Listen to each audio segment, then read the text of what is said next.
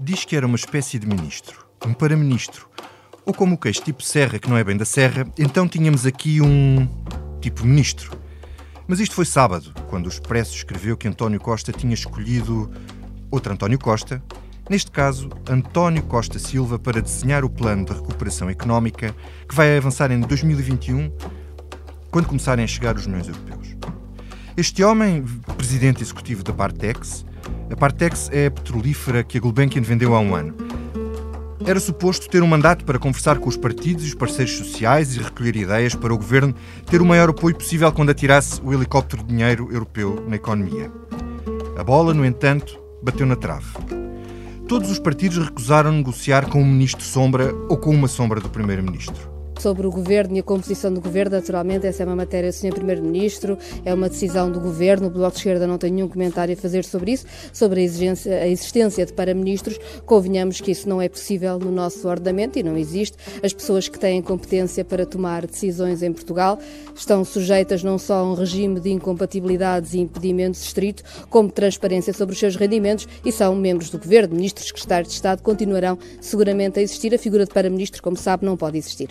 Esta reação de Catarina Martins foi só a primeira de todos os partidos. O PSD começou por não levantar objeções, como a declaração da vice-presidente Isabel Meireles, mas depois Rui Rio veio dizer que era contra. E Jerónimo de Sousa também, e o PAN também, e também o CDS. O PSD não tem rigorosamente nada a ver com isso. Desde que depois, eh, no momento em que se for conversar sobre essas formas, o, o, o, o interlocutor do governo sejam os ministros. Sede onde as coisas podem, vão ser discutidas e resolvidas, que é a Assembleia da República, e no quadro da relação, eh, naturalmente, entenderemos sempre, tanto que deve ser alguém do governo, desde o Primeiro-Ministro até ministros, para ter esse relacionamento normal e institucional que existe. Hoje, terça-feira, a hora que gravamos esta comissão política, são 11h40, António Costa já recuou e António Costa Silva vai ser apenas um conselheiro especial do Primeiro-Ministro não vai negociar com os partidos, disse numa entrevista à RTP, não vai ser remunerado e não irá para o governo. Bom, quanto a essa parte, ainda esperamos para ver.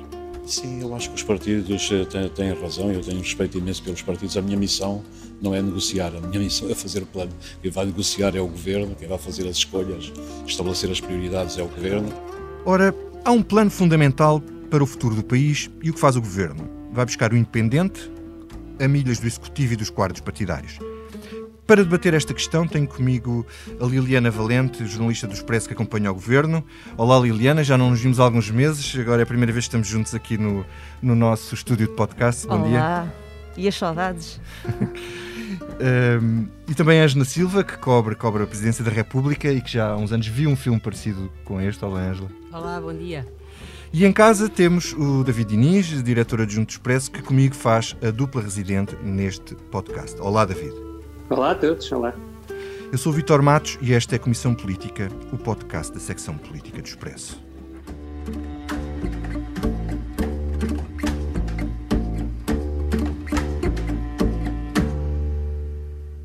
David, uh, começo por ti. Tu que escreveste esta história no Expresso este sábado, três perguntas muito simples. Quem é este homem, António Costa Silva? Porquê é que António Costa o foi buscar? E porquê é que ele depois recuou uh, na ideia de pôr a falar com os partidos, uh, depois dos partidos todos terem dito que não, como é óbvio? Bem, um, ehm, quem é este homem? António Costa Silva, uma conversa que dava para um livro, ou se quiseres para um, para um filme, porque a história de vida de António Costa Silva é, como eu vinha a perceber depois, confesso, eu que já, já o tinha ouvido, já tinha lido entrevistas dele, já tinha visto artigos de opinião dele, subejamente ao longo dos últimos anos, a verdade é que uh, conhecia-o mal. Mas António Costa Silva é um engenheiro de minas de formação, mas na verdade feito gestor, gestor de uma petrolífera, uh, mas com, com, reconhecimento internacional, não é exagero dizê-lo, uh, ele, ele, chegou a ser a mediar um conflito entre duas grandes petrolíferas mundiais um, e, e, o seu juízo acabou por ser um, aceito, uh, pelas, mesmo pela parte derrotada, e, é um, e é alguém que nessa posição muito privilegiada ganha o mundo, e no sentido de mundo geo, geoestratégico, e talvez tenha sido isso um, o que mais interessou em António Costa, no que diz respeito a António Costa Silva neste, nesta fase. Porque Portugal, como qualquer outro país da União Europeia, um, vai ter à disposição, como tu dizias e bem na introdução, uma espécie de helicóptero de dinheiro, não, não previsto de todo no início desta crise, desconfiámos todos muito, mas vai ter esse helicóptero de dinheiro na mão uh, para distribuir para a economia, mas, mas quer aproveitar, e, e, toda a União Europeia, essa é aliás a regra de acesso a esse helicóptero de dinheiro, um, só terá acesso a ele quem conseguir ter um plano na mão para, para reaproveitar e fazer, um, e fazer alguma coisa de estrutural. Porque o que esta crise mostra é que a Europa está muito dependente do exterior, nomeadamente muito dependente da China, mas não só, de outras geografias também. Um, e quando acontece uma crise deste tipo ou de outro, uh, que, que afete todo um, todo, todos os mecanismos da globalização, o que se revela é um, é um, é um país ou uma área económica muito dependente e, e, portanto, muito prejudicada nas cadeias de abastecimento. Portanto, uh, em suma, António Costa viu em António Costa e Silva quase um homónimo, um, uh, alguém que pode ter a experiência, o mundo, o conhecimento, mas também, mas também os livros, se tu quiseres, e alguma experiência de terreno, para, para lhe desenhar um plano, uh, com, esta, com esta vantagem, evidentemente, de, de não ter o dia-a-dia -dia na mão, não ter de acudir aos problemas Olha, e a ideia era mesmo ele ir falar com os partidos? Mas emergentes, recuo... não ter outras coisas a pensar neste campo, era, a ideia era essa. A ideia era essa, eh, enfim, eh, de um modo bastante provocatório, como aliás António Costa gosta de ser, mas evidentemente uh, adaptável às realidades que, que, com que se venha a deparar, que foi exatamente o que aconteceu, e inevitavelmente seria assim, porque por bem intencionada que, fosse, que seja a ideia de pôr um, um independente que pense bem, que pense estruturalmente, que tenha mundo de leituras, a desenhar um plano, uh, mesmo com os seus ministros, isso já é atrevido, uh, é evidentemente muito mais complicado dizer que ele possa ter algum tipo de autoridade política para,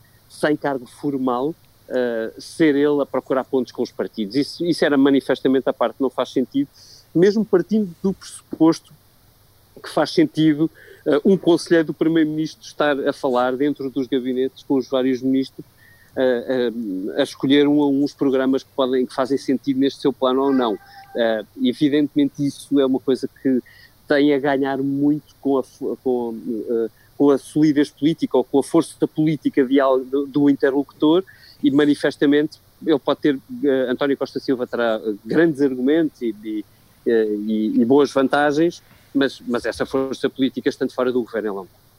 Ângela, Tu já acompanhaste, como jornalista, uma situação parecida com esta, que foi quando António Borges também foi nomeado conselheiro era de, de, de Pedro Passos Coelho. Tu escreveste uma notícia no Expresso nessa altura, suponho que em 2012, uh, uh, chamá-lo 12 ministro do, uhum. do governo de Passos Coelho, e nessa altura António Costa uh, era contra. O que é que achas que mudou nestes oito anos? Uhum. Quer dizer, eu não acompanhei nada de especial, o país acompanhou, portanto, todos nós lembramos que o governo do Passos também teve um conselheiro extra-governo, que era o António Borges. O que é que mudou? Mudou que António Costa, na altura, era um comentador político e estava para fazer oposição e agora é governo, portanto, não, não mudou nada de muito especial. Para além disso, as incoerências fazem parte dos percursos de todos os políticos. Eu acho que a escolha de pessoas eh, com peso, com valor, com visões às vezes mais abrangentes e mais rasgadas do que têm alguns ministros, é uma mais-valia. Portanto, não acho que haja problema nenhum em António Costa ir buscar Costa e Silva para fazer algo que o país anda a arrastar com os pés quase desde o 25 de Abril. Nós andamos já há 40 anos à espera de ter um programa consistente, estruturado, de, que repensa a nossa economia. Passamos a vida a dizer que crescemos pouco, que é preciso crescer mais, quer dizer, é uma conversa absolutamente gasta. E realmente, numa altura em que vai chover dinheiro, eh, das duas, uma, ou o dinheiro volta a fugir entre as pedras da calçada e é mal aplicado, ou o dinheiro pode servir para finalmente se fazer aquilo que ainda nunca se fez, que é encontrar um rumo conexo, com estrutura e com futuro para a economia do país.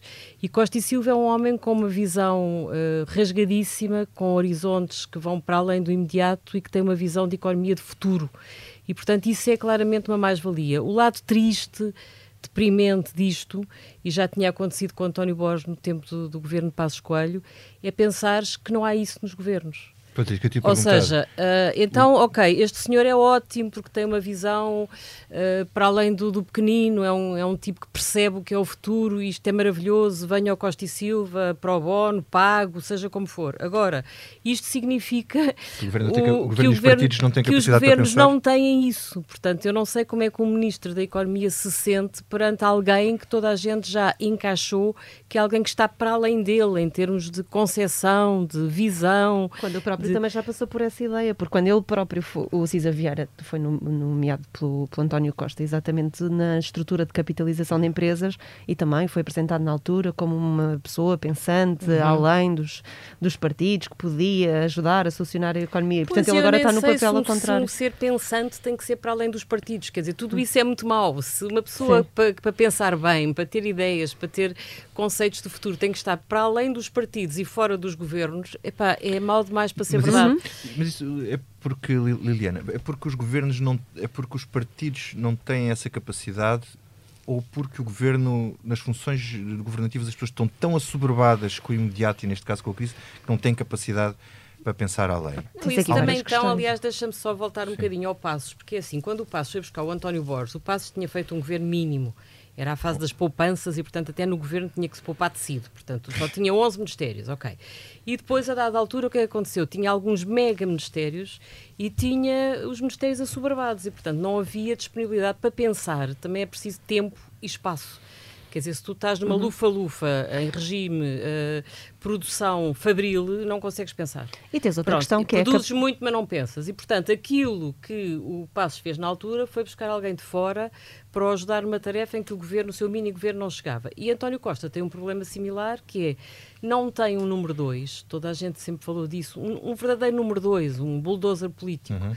E, portanto, ele tem que ser o número um, o número dois, o número três. Não? Pronto, o Ministro da Economia ajuda, apesar de tudo, Uh, nessa, nessa coordenação do governo e agora quando houver a presidência portuguesa da União Europeia, muito provavelmente Cisa Vieira vai ter até um papel ainda mais reforçado nessa frente de, de, ajudar na coordenação do governo, como Mariana Vieira da Silva, mas depois a parte da economia propriamente dita, não é, para ser pensada com distância e tempo, não há ninguém. Pronto, portanto, isto também tem que ver com, tem que ver com escassez de meios e tem que ver com aquilo que é a lufa-lufa do dia a dia e o governo está a atravessar uma fase brutal. Só, acho que também há aqui outra questão que nós andamos sempre a debater e que hum, e também não há propriamente uma solução, mas também é difícil captar muitas vezes pessoas para, para, os, para, para os governos e isso é, é, porque os salários eh, são maiores no privado e, portanto, muitas destas pessoas têm carreiras lá fora uhum. e significava abdicar de, de, da sua carreira para um escrutínio mais apertado. Vejamos, o próprio Cisa Vieira, na altura, quando foi nomeado, foi escrutinado porque ele tinha aquela tinha uma empresa e tinha o seu trabalho enquanto advogado. Os clientes. Tem, tem a sua, a su, as suas carreiras. Mas depois também há aqui uma questão que é: não podemos ser presos por ter uh, cão e por, uh, e por não ter. Não é? Neste, nesta questão, uh, andamos sempre a falar da necessidade de os partidos se abrirem à sociedade. Uh, depois, quando, quando os governos vão buscar independentes, estamos a questionar sempre Mas, porque é, que os. Deixa-me só acabar o raciocínio. Porque é que os governos vão buscar pessoas fora e não utilizam as que estão dentro? Eu acho que Uh, António Costa já foi buscar uh, quatro ou cinco pessoas que nós nos lembramos aqui um, no início da. De, de, até na altura, quando, quando era candidato, foi buscar o Mário Centeno para fazer o seu programa, foi buscar a. Um, foi buscar, salvo seja, a, a Maria Manuela Leitão Marques para fazer a agenda para a década. Uh, e isto na altura, mas uh, a Leitão Marques já era, já era, era partido. já era partido. Mas depois foi buscar o Guilherme Drey para, Também na altura, o, o... Isso era altamente partido, quer dizer... Espera, estou a falar de conselheiros externos que não, não chegaram a entrar no, no governo, foi recorrer a pessoas fora, uh, e podes dizer, sim, ele é do partido, também podes dizer que o Costa Silva tem simpatiza com o PS. Sim, mas é diferente. Mas é diferente. Não... Estar com Sócrates, tem uma história certo, ali mas foi buscá-lo, foi buscar, mas hum, ficou fora, foi como conselheiro externo na, na crise dos camionistas, na crise dos portos de Lisboa, na mediação das greves foi buscar o Cisa Vieira na altura. Uh, e o caso mais emblemático foi o, o, próprio Lacerda Machado, que não chegou a, in a integrar o, o, governo e foi para a TAP, que ele tinha estado a ajudar a, a, negociar. O que eu acho aqui é que temos de dividir o plano. Uma coisa é aconselhar e fazer planos, e se calhar esta inteligência de fora, obviamente, faz falta. Outra coisa é tornar aqueles cargos oficio que são, na verdade, são oficiais, mas querem passar como oficiosos, né? Ah, agora vai estar aqui uma ajuda. Ele está a fazer um papel e, e também tem de, nós temos de ter o poder e a, e, a, a, e a possibilidade de o escrutinar. Neste caso, estamos a falar de uma pessoa que ele pode uh, já recebeu os mais rasgados elogios, mas ele tem interesses, não é? Ele é CEO de uma, de uma, de uma empresa, ainda não saiu, portanto, ele tem de ser escrutinado também. E nós temos de ter a possibilidade de o fazer. E isso é, é possível com uma maior formalização do seu cargo. E eu acho que aí é que, se calhar, António Costa esquece esta parte mais de, uhum. de, formalismos que são necessários. António Costa é ótimo a simplificar tudo e, de facto, uma coisa destas não se faz, não se anuncia através de uma fuga para um jornal. Uma coisa destas faz-se com o gabinete do Primeiro-Ministro a tornar pública, a comunicar um, os termos da contratação, como é que é. E, portanto, António Costa faz uma coisa muito com, com a comunicação social que é dá a impressão que testa ideias. Uhum. a ideia de que Costa Silva ia negociar com os partidos, que depois cai passado duas horas, Quer dizer, essa é a parte feia do processo, não é? Porque uma coisa é ele fazer um plano de reestruturação da economia, outra coisa é ele ser quase um ministro que vai negociar com os partidos. Portanto, António Costa deixa passar a ideia simpática de que os partidos vão ser ouvidos, os parceiros sociais vão ser chamados a negociar. Quer dizer, eu acho que o David saberá melhor do que eu, mas quer dizer, eu acho com certeza António Costa sabia que os partidos não iam aceitar isso. Portanto, é passar uma ideia de negociação, democracia, todos sentados à mesa a negociar, quando era óbvio que os partidos só podiam dizer que não e bater-lhe com a porta na cara. Porque, quer dizer, os partidos negociam com o governo, as instituições têm regras. David. Concordas com o que está a dizer a Ângela? E... Eu acho que há, há, há, dois pontos sobre isto que eu gostava de registrar. O primeiro é, é, é receber com algum agrado, com, alguma, com, com um sorriso, se tu quiseres, que António Costa, depois de ter feito um governo há cinco anos inteiramente uh, dedicado ao serviço público, no sentido de que todos os ministros escolhidos, um, eh, todos os ministros escolhidos do primeiro governo de António Costa, nenhum tinha propriamente experiência no setor privado, que de repente António Costa se uh, valoriza e, e, e, se lembra de, de, de, pessoas que têm efetivamente essa experiência no setor privado e que essa experiência pode ser muito importante no que diz respeito à governação porque de facto o setor público não é, uh, uh, ou se quiseres, o orçamento de Estado não é o orçamento do setor público.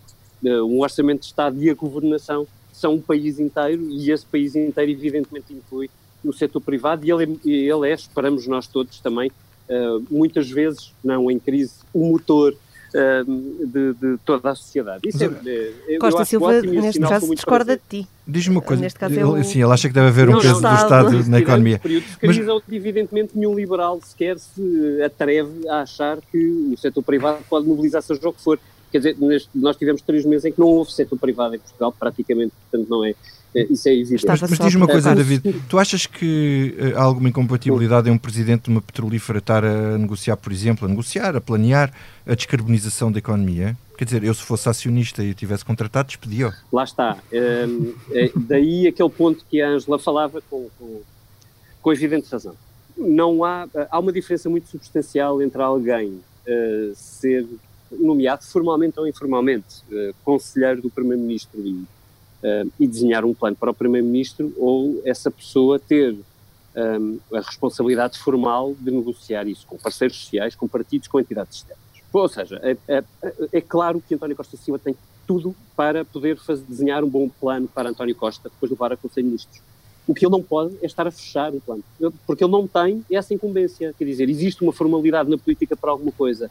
É evidentemente para o podermos escrutinar e a questão da incompatibilidade tem uma dimensão muito diferente se este for um pré-plano ou se este for um plano mais ou menos definitivo. É evidente que se ele estiver a negociar com os partidos e com os parceiros sociais, ele é bastante mais definitivo do que se for uma coisa que é vista dentro do governo e depois há de ser discutida e aprovada em Conselho de Ministros. Mas olha, só para dar uma chega a isso. Deixa, deixa... E, é também diferente, e é também diferente do ponto de vista político, uh, como é evidente, porque ninguém reconheceria Uh, e todos apontariam esse, esse problema, ou seja, bastou, bastaram 24 horas para Catarina Martins disparar sobre não existe esta coisa de para-ministros, existe um regime de incompatibilidades e, portanto, estamos bastante atentos a isto. Mas olha, só para, era só para dar, para dar uma chega a isso, que o, o próprio António Costa uh, percebeu isso e corrigiu o tiro, porque no comunicado que faz logo na sequência, avisa, ou Ele, desculpa, o avisa não é propriamente o verbo, mas ele diz logo que, ok, isto será feito até o orçamento suplementar, as bases serão conhecidas e depois será o, o Ministro da Economia a pegar nisto, ele até diz a assumir eh, a direção do plano de retoma, ou seja... Mas isso ainda é pior, ouve lá, é dizer assim, olha, depois vem cá que tens que executar o que o outro fez. Uh, não, ver, mas ele usa isto... Vamos ver se ele não vai ser o próximo Ministro da Economia. Mas, repara, ele diz... é a parte que mais, arrepi... mais me arrepiou. Vamos Olha, ele faz e depois tu só tens que entrar em palco para... Vamos Mas, ver, mas é vamos que ele ver diz se não isso com o ele argumento- subir ao palco. Ele faz Vamos isso com ver. o argumento de ah, mas ele, ele entra porque agora não pode entrar porque está a fazer o outro plano, o plano de estabilização, sim, sim. de- Não tem o tempo. intermédio. Não Não, tem tem tempo. tempo. Não tem tempo, não tem tempo. Não, mas, mas eh, ainda há a possibilidade do próprio vir a implementar o plano. O senhor Isto dele não. dizer que não quer ir para o governo, vamos lá ver, nós nunca ouvimos ninguém que foi para o governo dizer que quer ir para o governo, porque dizem que quer ir para o governo, depois nunca vão. Portanto, Ah, Eu acho que. ainda há uma possibilidade ou não? Epá, eu, eu não sei, mas eu parece-me que não. Não é? Depois do. o- depois de, dele ter verbalizado, não me parece. A mim Vem- não pareceu, mas não vem sei. Talvez eu possa Eu- dar eu uma também já não digo nisso. nada. Deixem-me deixem só, porque evidentemente aqui convém sublinhar, estamos sempre a especular, não é? Porque evidentemente António Costa não fala disso, também não falou a Marcelo Rebelo de Sousa, nem ia falar antes de haver uma remodelação, ela nunca existe. Ah, e o próprio Costa Silva deu a resposta que seria previsível, não é? Tudo isto é do domínio da especulação, o que eu estou a fazer é um plano, como cidadão e pro bono. Eu, ninguém vai falar sobre integrar o governo antes de ser convidado para isso. Agora, ah, alguns dados sobre isso, que entretanto se for, eh, nós fomos, fomos falando com pessoas, eu próprio estive a falar com amigos de Costa e Silva, e é muito engraçado, porque percebe-se que eles todos estão cheios de medo que ele, que ele vá parar ao governo. Cheios de medo mesmo, porque, porque são amigos dele, eu percebo isso. Mas E porquê parar o ao cheio de governo não é uma coisa muito simpática para, Ninguém eh, deseja se isso a ninguém, não é? outra pessoa. Exato, ninguém deseja isso a ninguém. Agora, eh, aquilo que se percebe é António Costa Silva tem uma carreira. E, portanto, tem uma independência enorme. Ele, ele, ele, se quiser, eu estou perfeitamente convencido disto, no- na área onde ele esteve, onde ele está ainda, eh, se ele quiser largar aquilo, ele não precisa de fazer dinheiro o resto da vida. porque Seguramente terá essa independência de poder fazer da vida dele o que, o que quiser. E ele tem um sentido de, de serviço público grande. Porque alguém que aceita fazer isto, evidentemente, terá um grau de vaidade associado, mas também tem um, um lado de serviço público que eu, talvez inocentemente, mas creio que não, hum, acho, que, acho que existem em muita gente. Eh, E, e, portanto, as características básicas para ele chegar a ministro ele tem. A questão é se António Costa quer e se ele vai querer no momento certo ou não. Eh, Portanto, a minha dúvida neste momento é, ele tem um compromisso com a Partex, que a Partex foi vendida pela Gulbenkian, é uma empresa de exploração de petróleo tailandesa, salvo erro, um, e, e o compromisso dele é entregar a carta à Garcia, ou seja, é fazer a transição naque- na, na- da empresa de maneira que a nova gestão possa assumir um, eh, aquilo tranquilamente. Eh, António Costa e Silva pode ficar o resto da vida na Partex, ou o resto da vida, se quiser, no setor, porque é amplamente reconhecido muito fora pelo seu trabalho. Mas, ó David, deixa-me só lembrar-te aqui. Mas eu acho, só dizer isto, mas estamos a falar de alguém que, entretanto, descobrindo e falando com as pessoas, percebemos que tem raízes, de, de- de- uma matriz de discussão política que vem dos tempos da juventude em Angola, que foi preso político de três anos, e portanto ele tem a Ele política gosta. dentro dele. Eu não, eh, eu não excluiria que nesta remodelação ou numa outra, Ah, isso que eu te ia dizer. António Costa e Silva tem A verdadeira remodelação vai ser depois, pode- vai ser depois, ó, David, a verdadeira sim. remodelação vai ser depois da presidência portuguesa. Pode não ser já, pode ser depois.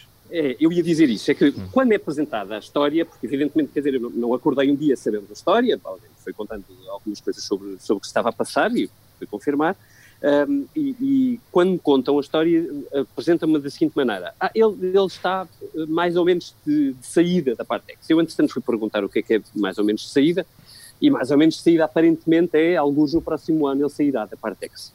Os amigos dele eh, estão convencidos que ele quer ficar na Partex e que ficará mais um tempo na Partex, mas ninguém jura que ele fique na Partex. E, portanto, eu diria, ah, ah, talvez não agora, ou se calhar agora, não sei, só na cabeça de António Costa estará, mas eu, se tivesse que apostar, eu diria, se, se António Costa e Silva estiver nessa disposição, se tiver gostado da experiência, porque isto sim, obviamente este- isto é uma espécie de preâmbulo de uma política, de, de um lugar político.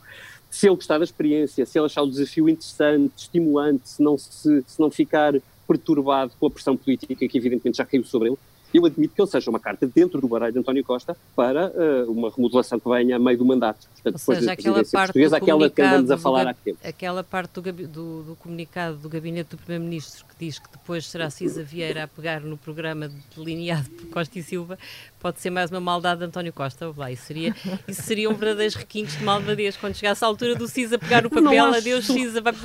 o outro afinal é, continua. A presidência portuguesa só começa no início do próximo é, ano, verdade? Sim, e Pronto. essa fase é que vai ser a fase da verdade, isso concordo contigo. E assim, e, que e aí Costa vai precisar sabemos, verdadeiramente de alguém.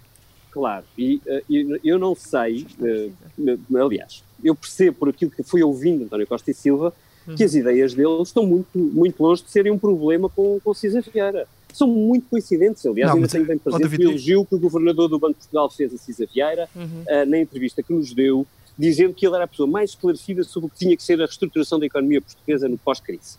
E eu acho que as ideias dos dois são muito semelhantes. Nem sei se os dois não se conhecem, não se dão Olha, bem. David, deixa-me só, deixa só acrescentar aí uma coisa. Eu hoje de manhã estava a ouvir na TSF o, o, Pedro Ferraz da Costa, que é daquela ala muito mais à direita do Fórum para a Competitividade, normalmente tem uma perspectiva de, do que deve ser a economia bastante mais liberal e ele fez, surpreendentemente, um rasgado elogio a Costa e Silva e achou que era o homem certo para desenhar um plano deste tipo, que também confirma que ele tem um perfil bastante mais transversal e reconhecido do que, do que alguns poderão pensar. Sim, alguém de uma petrolífera, evidentemente, é bastante mais bloco central do que de Jeringonça, claro, não é? Não, não, tenho nenhuma dúvida sobre, sobre isso. Claro. Um, muito bem, mas isto que tu estavas a dizer, David, leva-nos aqui a outra questão. Uh, Liliana, quer dizer, as ideias de António Costa Silva, daquilo que nós já ouvimos, são basicamente parecem o programa do governo. Uh, eu, sim, eu... Apostar nas infraestruturas, na digitalização, na transição energética. Pelo que eu ouvi, parecia que estava a ouvir. Parecem os pilares de António Costa. Sim, exatamente. Eu tenho que recorrer, de recorrer um bocadinho às minhas cábulas, desculpa lá. Um, eh, sim, eu andei a ler. Uh, um, a Costa Silva escreve com alguma. Escreveu com. Agora, se calhar, vai deixar de fazer, não faço ideia. Mas tem escrito com alguma regularidade no, no público artigos de opinião um, em que ele não entrava muito pela parte política, dava uma ou outra chega, mas em que um, no, no, nos últimos tempos, e, e, não é uma coisa só deste ano, já, já salvo vem de 2017, já não tenho bem certeza, um, em que fala bastante sobre o, o, o plano dele para para a economia. E foi acentuado agora na fase na fase da pandemia. Basicamente aquilo que ele defende é uh, um reforço nas infraestruturas físicas e, e, ele acentua muito a questão dos portos. Um, ele que, que, que foi um, um, defensor de que nós devíamos ter alguns laços com a China, não podíamos cair no erro da, da, da União Europeia de recusar investimento chinês dizia mesmo que temos de. Nós não recebemos lições. A expressão dele é nós não recebemos lições de moral nenhuma no que, no que toca a esse, esse aspecto. Tem como defesa um aportuário, porque ele acha que nós temos de impulsionar e estamos bem posicionados uh, estrategicamente para que os nossos portos, sobretudo de Sines, tenham aqui um novo impulso e se crie um aportuário. Depois tem ideias na área da energia e uh, da gestão dos, da, da, água, que é muito importante, e temos de, de ver que o, o, novo plano de retoma europeu será, ou pelo menos essa é a ideia, muito assente verde. na questão da economia verde. E apesar dele ser o CEO de uma petrolífera, um, nós lemos os artigos dele e ele defende muitas coisas nesta área. Uh, defende também que se deve explorar muito os recursos uh, naturais do país, como a questão do, do, hidrogênio que agora está outra vez, do lítio um, e outra mas mineral qualquer que agora não sei. Mas alguma novidade em relação ao que o governo já defendia? Não. é assim, por isso é que é extraordinário ter que ir buscar uma pessoa fora para dizer o que o governo já diz. Não, não, não, não sentes é isso? Sim, sim, mas depois também, também há aqui uma questão que é se pusermos um papel, isto por cima de um papel químico no programa do governo, tu tens aqui alguns eixos que se cruzam, não é? Não tens a questão da, da, da demografia, essa parte, ele pelo menos ainda não entrou muito por aí.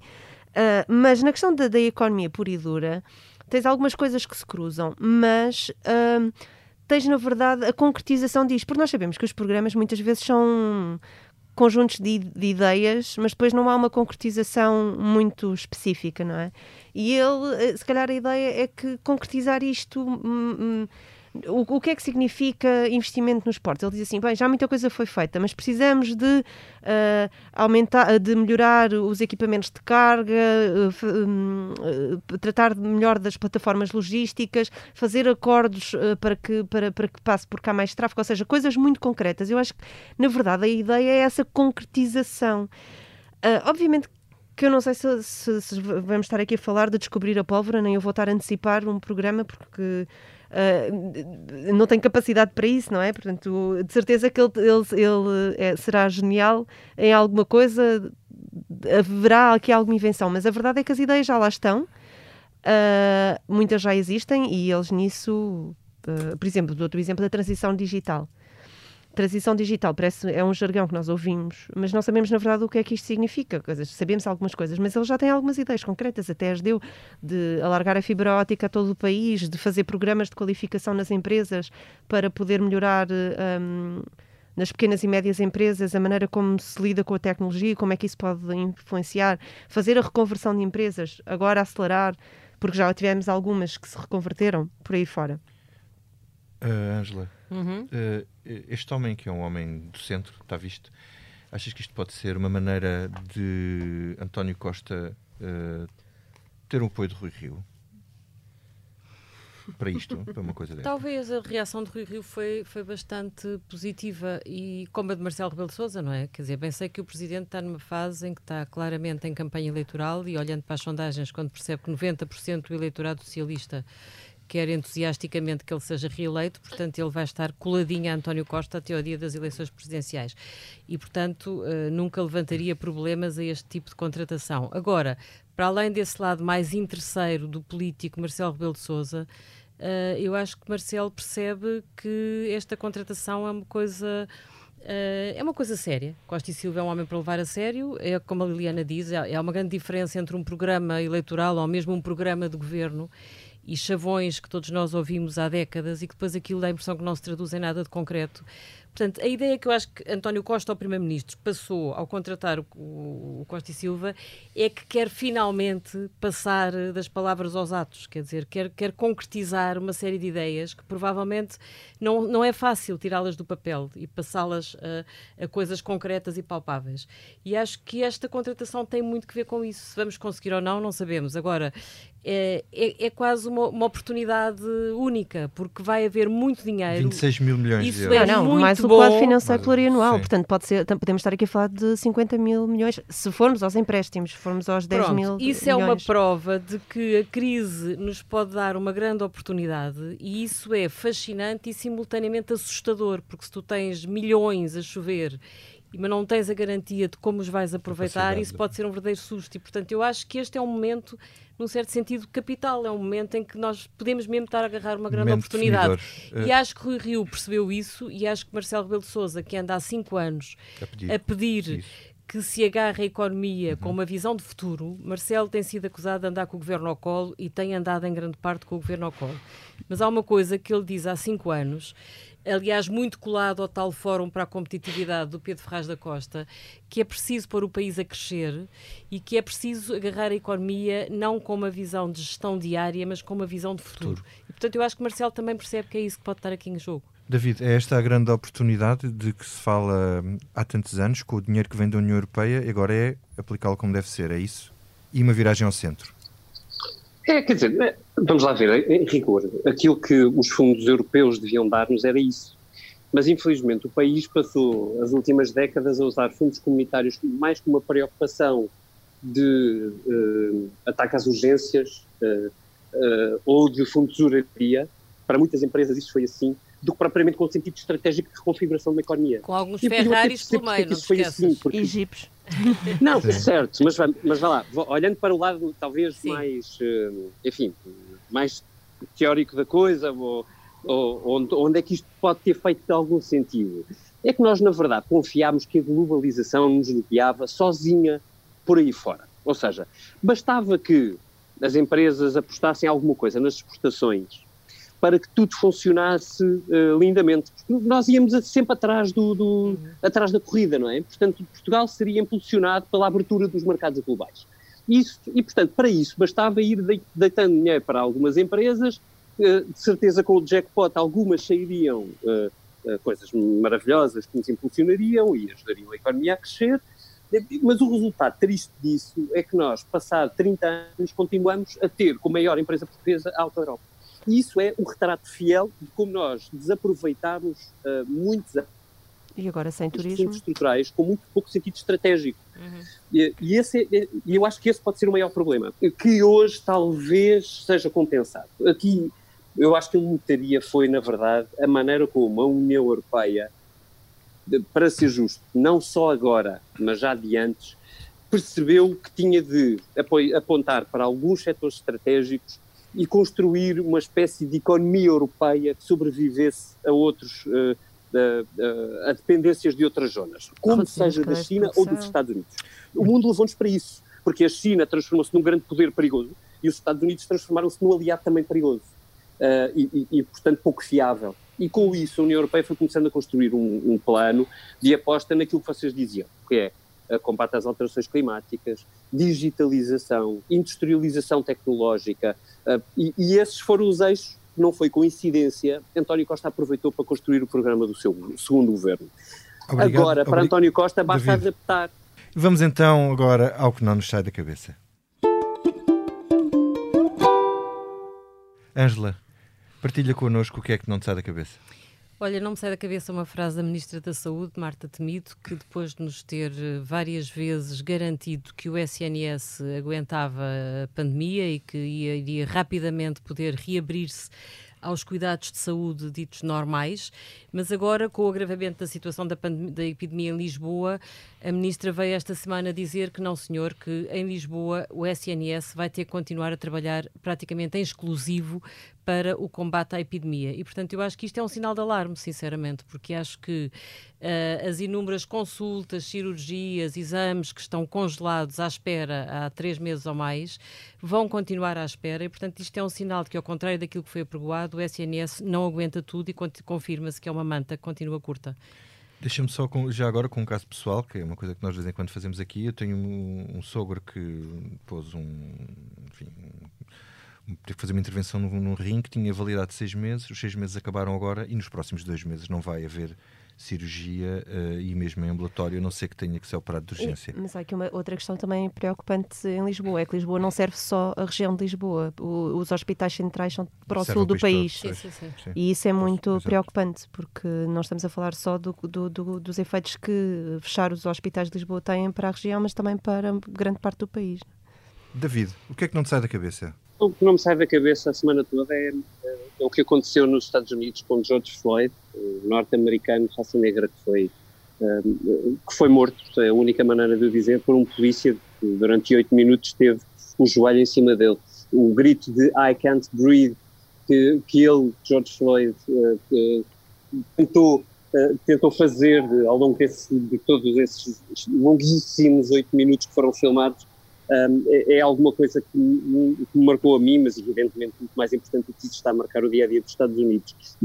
Eu queria só fazer uma ligação, se me permitires, que é uh, toda a, a, a, carga de supremacia branca uh, ou de racismo ou de uh, ou discurso extremado que nós vimos carregado até, até incrivelmente pelo Presidente dos Estados Unidos, o meu alerta era este. Olhando para as sondagens que nós temos, uh, que nós temos em Portugal, saiu uma da Pitagórica este fim de semana, nós vemos que, com ou sem surpresa para nós, o, Chega parece ser, neste momento, o terceiro partido preferencial dos portugueses. E eu, olhando para os números, aquilo parece uma coisa curta, uh, são 6 e tal por cento, não, não, não parece incrível, mas é, mas é uma subida uh, bastante acentuada face àquilo que nós tínhamos nas legislativas e eu creio que muito subavaliado porque alguém dizer numa sondagem, num inquérito de opinião que vai votar no Chega, ainda tem um peso muito grande, porque ainda carrega vergonha, e ainda bem que ainda carrega vergonha. Agora, o problema disto é o subreptício uh, aumento do Chega, que nós não sabemos exatamente em que medida é que vai em Portugal. E a crise que nós vamos ter esta que nós estivemos a falar, ou é muito bem atacada pelos partidos todos, e não é só ao PS que compete atacar, ou tem um potencial de aumento de desigualdades, de aumento muito potencial das desigualdades, que nos pode levar àquele ponto de ter muita gente a dizer I can't breathe por outros motivos, não só os da raça, mas também os da raça. E é, aqui os da raça, evidentemente, têm sentido contrário àquilo que nós estamos a ver. Eu tenho muito medo do I can't breathe português, como tenho muito medo do I can't breathe que vemos lá fora nos Estados Unidos, aos gritos, na rua, uh, com muito medo, já com muita violência, mas também com muita violência de Estado. Obrigado, David. Liliana, e ti o que é que não te sai da cabeça, tirando uh... os fones? Uh, eu agora já não sou os cor-de-rosa porque não estou em casa. Uh, eu vou um bocadinho no, no, no, mesmo sentido do David, tem sido uma coisa que, que, não me sai da cabeça. Aliás, o Trump é uma coisa que, que, que não me sai da cabeça um, porque é, é, muito perigoso o que se está a passar. Um, e, e, mas eu queria ir um bocadinho uh, ao lado daquilo que o David disse. Uma coisa que não me está a sair da cabeça é o facto de o Trump, uh, obviamente, ter feito aquilo, aquilo que fez, não é? Agora está a ameaçar com os militares, a impor o recolher obrigatório em algumas cidades americanas. Um, e está a fazer, a recorrer a uma velha tática da política que é uh, encontrar, o, no caso dele, é sempre o bad guy, não é? Neste caso, os bad guys do outro lado, que agora são os antifas, uh, que é fazer uh, dividir para, para, para reinar. No caso dele, Uh, está a pôr mundo a falar dos antifas e do, dos protestos que, que, estão a ter, Uh, e isso, na, na, na, minha opinião, não é propriamente bom, porque neste momento nós estamos a, a, opinião pública está a debater uh, o que são os antifas e muitas vezes é uma, informa, é uma desinformação uh, porque as pessoas não, não, não, não, vão procurar informação, não, não estão a ver. E depois também há muita fake news. Por exemplo, já foi, já foi descoberto há um, por investigação jornalística notícias que eram veiculadas como se fossem um manifesto antifa, não é? Que, e na verdade eram, eram supremacistas brancos a fazer-se passar por antifas e já, já houve um, denúncias nos protestos de que estavam infiltrados da extrema direita a fazer-se passar por, eh, por antifas para, para atiçar ainda mais o povo. E nós o que vimos é o, o, presidente dos Estados Unidos a atiçar. Ele não une, não há uma palavra no sentido de unir, apenas a justificar o uso da força e da violência. Um, e a atiçar aqueles que têm o poder, não é? A atiçar os polícias, a, atiçar os militares. Próprio, para os seus próprios apoiantes, não é? Exatamente. dele é esse. E, opa, e há aqui uma coisa que, que, me, que, é, que me está a fazer muita confusão, e desculpa lá se já vou longa, mas.